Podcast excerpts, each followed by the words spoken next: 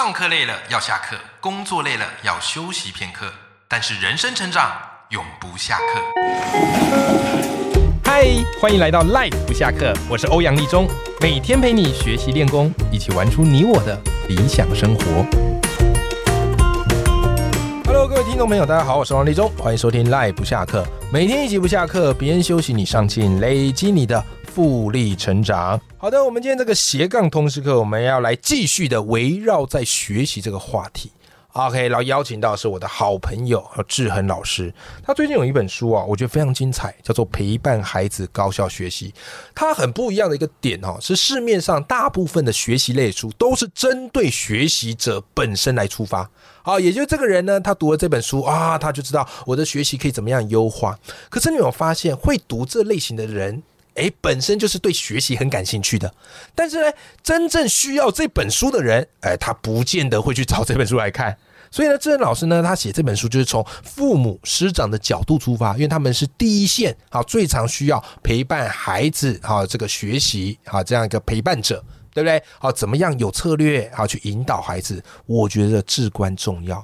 但是呢，有一个议题，我觉得特别重要是什么呢？就是很多时候你会发现，孩子的学习啊，大部分是跟着考试在走的。我以前当老师的时候，哦，课堂上你会发现哦，诶，讲到有什么会考的，哎呀，这个孩子眼睛会为之一亮。他们被训练到说，哎，知道这个是考点啊，打星星啊，三科五科，对不对？可是呢，你讲一些你觉得蛮重要的人生领悟或是启发，你会发现有些孩子就开始眼神涣散了。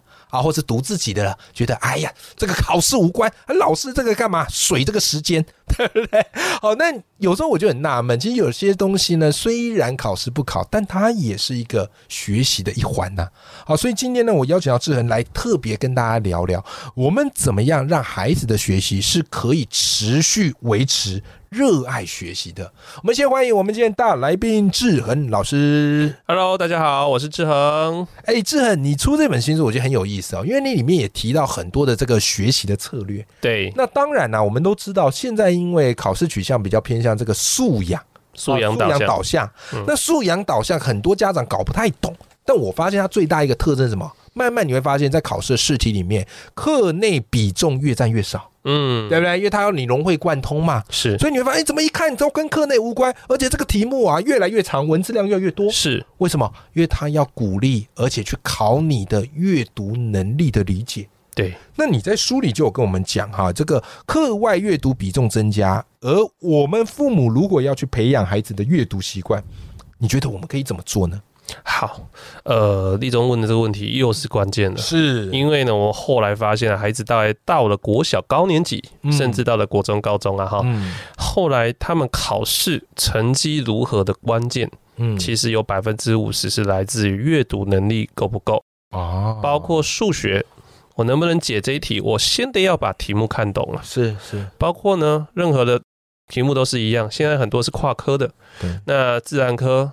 跨到历史科，跨到文史科，啊，所有东西统整起来，我得要先把很长的题目叙述给读懂。没错，那读懂之前，我还要有耐心读得完。嗯，那如果我们的孩子没有从小没有阅读能力，没有阅读的习惯，那应付素养题考题啊，一定是非常非常吃力的。呃，而且有时候他不是说那一科不会，他会算呐，他会连题目都不会，连入场券都取得不了，那就很亏了。对，没错。所以，我们希望我们的孩子呢，可以的话，嗯，帮他奠定一下学习基础。嗯，那这个学习基础是什么？就是阅读力。嗯，好，那怎么样从小培养？哈，重点又来了，还要从小啦。对，你要一个国中生，他都没有在读书的习惯，没有阅读习惯，突然要他读很多文字的书，很难呐，会直接放弃的。是，所以可以的话，越小开始越好。嗯，所以专家学者都告诉我们啊，事实上，在孩子啊刚出生的时候就可以亲自共读了。嗯，哎，那如果当然你错过的话，孩子在幼儿园阶段，这个时候。陪他读绘本最好，嗯，好，所以呢，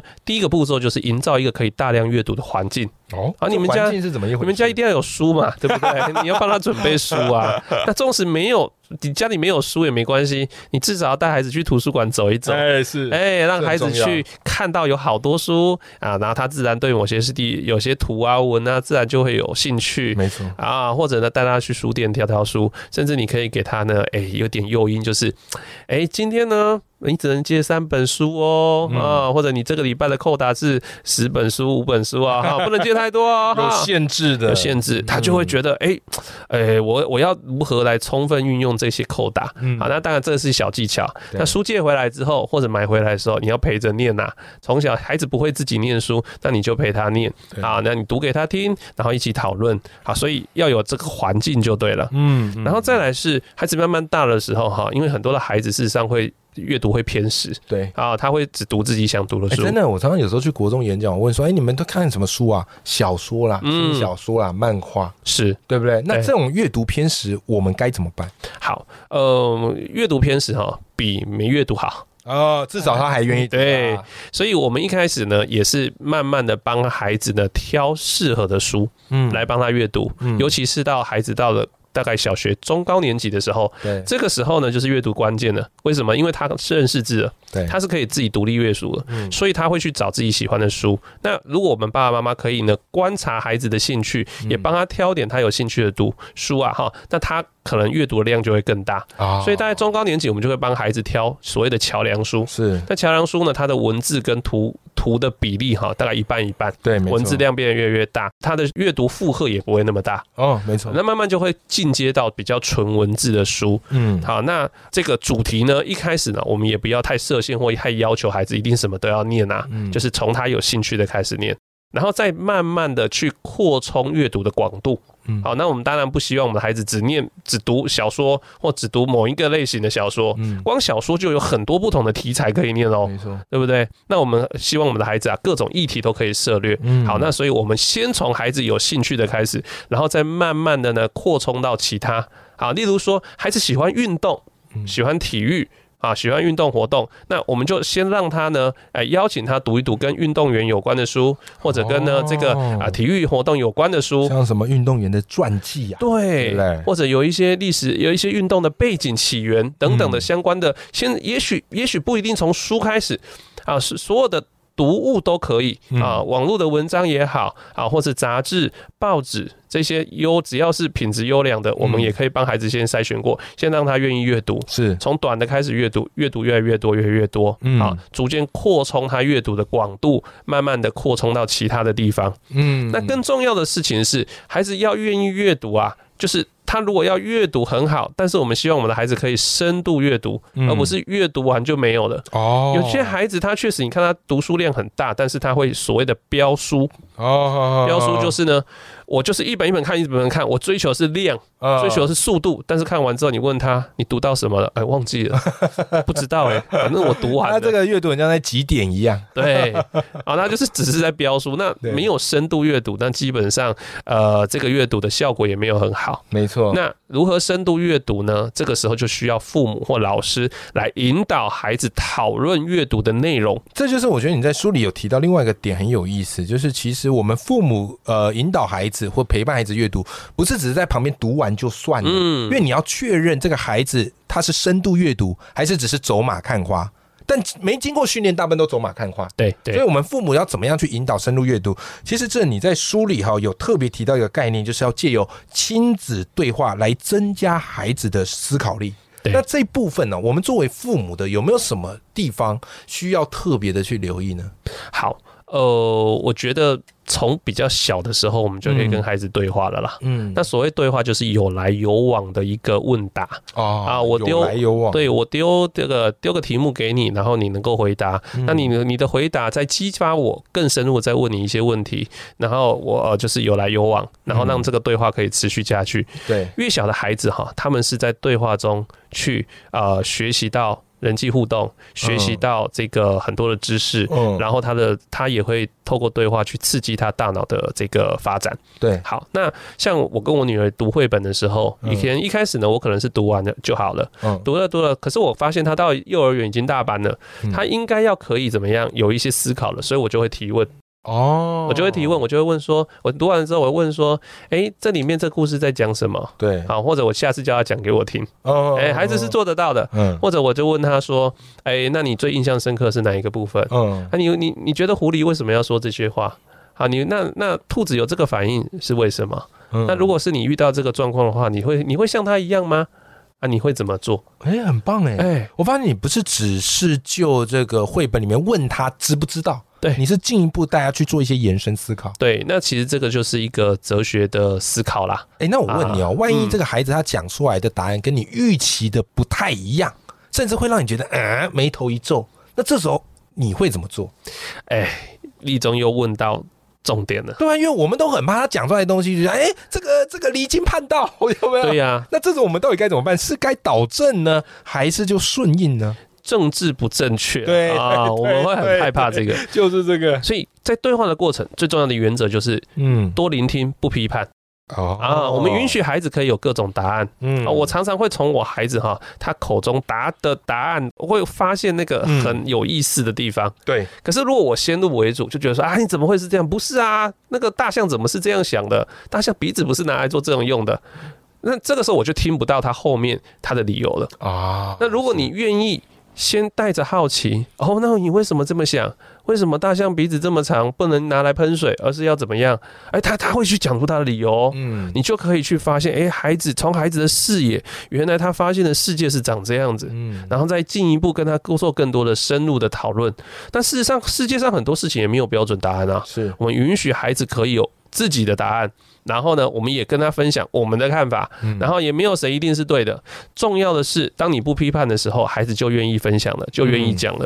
你有没有发现，孩子小的时候都很愿意讲，可是到了呃小学高年级，甚至甚至到了国中的时候，你叫他讲什么，他就说不知道。哎，真的真的，哎，没有随便哦，我不想讲，因为他怕一讲了就被你纠正。对 对，没错。你这让我想到那个毕卡索啊，那个抽象画大师毕卡索，他讲一句话，我觉得好有共鸣哦。他说。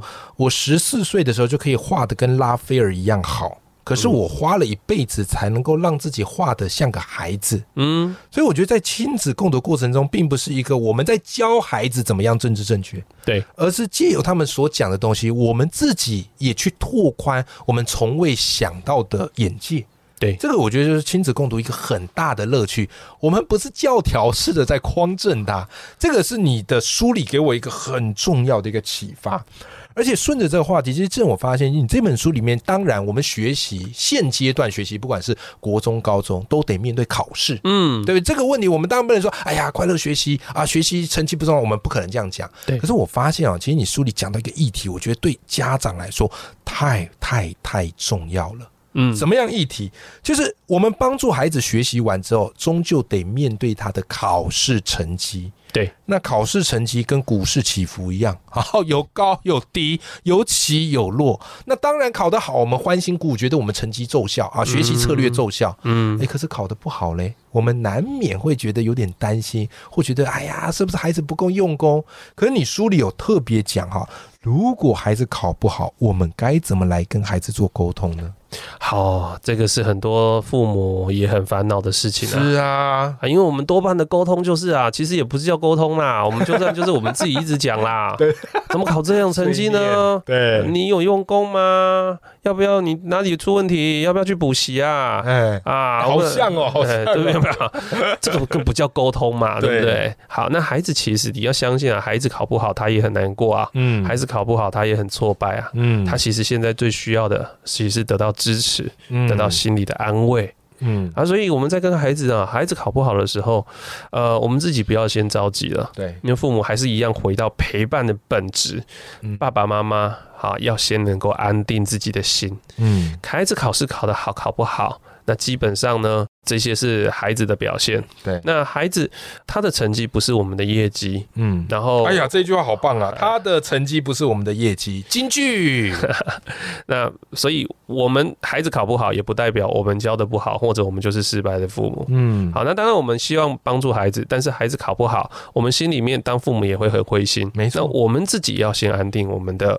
焦虑，是担心，但，还有那些担心，而不是把这些压力、这些担心一股脑又掉倒到孩子身上。没错，这样子我们根本就没有安慰到孩子，也没有支持到孩子，我们只会让孩子感觉到一直在被数落。嗯，好，那你可以先安顿自己的之后，接下来你就比较能够先同理孩子。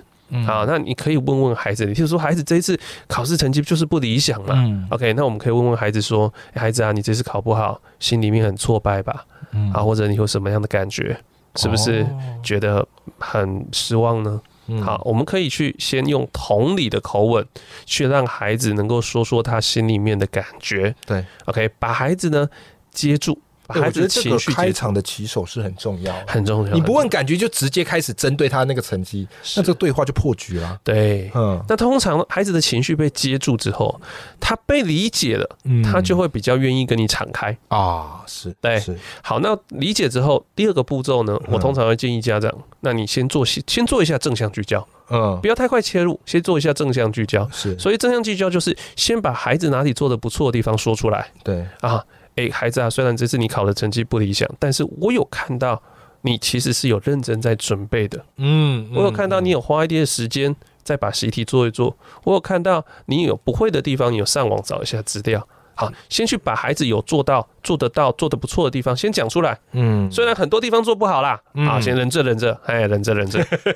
哎，我觉得这个忍反而是最难的。对，勒住舌头 啊，先去看好的地方，让孩子感觉到说他是否被肯定的。嗯，好，那再来进一步跟孩子讨论。那呃，考试考得不好，那问题出在哪里？因为总是还是要检讨嘛。对。可是检讨的用意并不是让孩子感觉到他有多糟，检讨的问题是希望我们下一次可以避免犯错，他可以再好。所以，我们再回过头来，回到考卷上面，嗯，去问问孩子说：“那你知不知道这次考试不好，考得不好？嗯，问题出在哪里呢？嗯，哪里没准备到呢？哪里不够精熟呢？嗯，回到考卷中，那事实上啊，基本上在国小阶段的呃父母。”跟孩子哈，事实上是可以针对考卷去做一些比较深入的讨论。对啊，为什么？因为很简单啊，就是国小的考卷你才看得懂，都看得懂，看得懂。嗯，上了国中你就没办法讨论了，嗯，你只能叫他去问老师了，因为你也不会了。高中就变天书了，对对不对？所以国小的时候啊，你可以带着孩子去回过头来看看，因为你会发现他错误的形态。对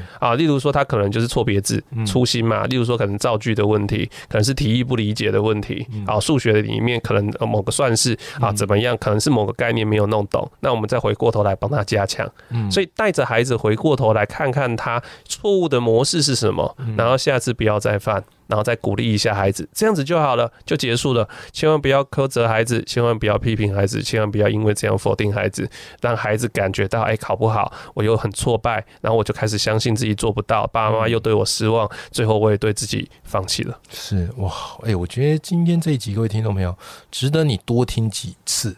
好不好？因为很多东西一开始可能没这个概念，像刚刚我听了就觉得好有共鸣。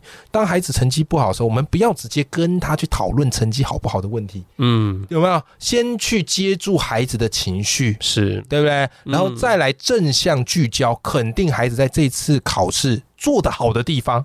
那等他情绪稳定，然后也觉得自己被肯定，我们再去优化检讨他哪些地方可以更好。是，这就是一种有策略的沟通。好，虽然可能比较花多一点时间，可是重点是它的效果才会来的比较好，好不好？那我们今天邀请到的是陈志仁老师，他出的这本新书叫做《陪伴孩子高效学习》，绝对是各位听众朋友你不可多得的一本好书，非常棒。好，就是你读完之后，你就知道说我该怎么样有效的引导孩子。那最后，各位，我也想要问志恒老师，就志恒老师。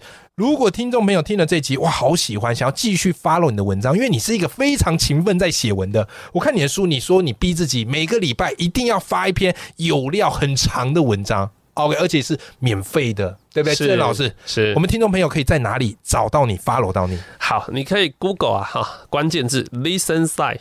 L I S T E N listen 哈，listen 就是听的意思，然后后面加个 P S Y P S Y 啊，listen side 啊，那你就可以找到我的个人网站，这是你的网站，对，我的网站，那里面就是有点类似资料库的概念，我把我每周写的长文，我六七年前开始写作以后比较长的文章，我把它分门别类，把它放在里面。好，那所以你除了可以呃看我的书或者锁定我的粉砖的分享之外，比较长的文章资料库你就去搜寻啊，你就可以。看得到很多的啦哈。那如果你呃你自己有粉砖吗？我有粉砖。OK，那你的粉砖大家怎么可以找到你？哎，就在粉丝专业，你搜寻陈志恒资商心理师啊，就找得到了。对，好不好？这么简单。我们也把这个简化一下，好不好？我会把郑老师的粉砖、还有网站、还有包含郑老师这本新书的连接，都放在我们节目的资讯栏。好吧，让大家很快速就可以 follow 到这位好老师。OK，好，今天呢非常感谢志恒来到我们的节目现场，谢谢谢谢立中。好，我们跟听众朋友说拜拜，拜拜。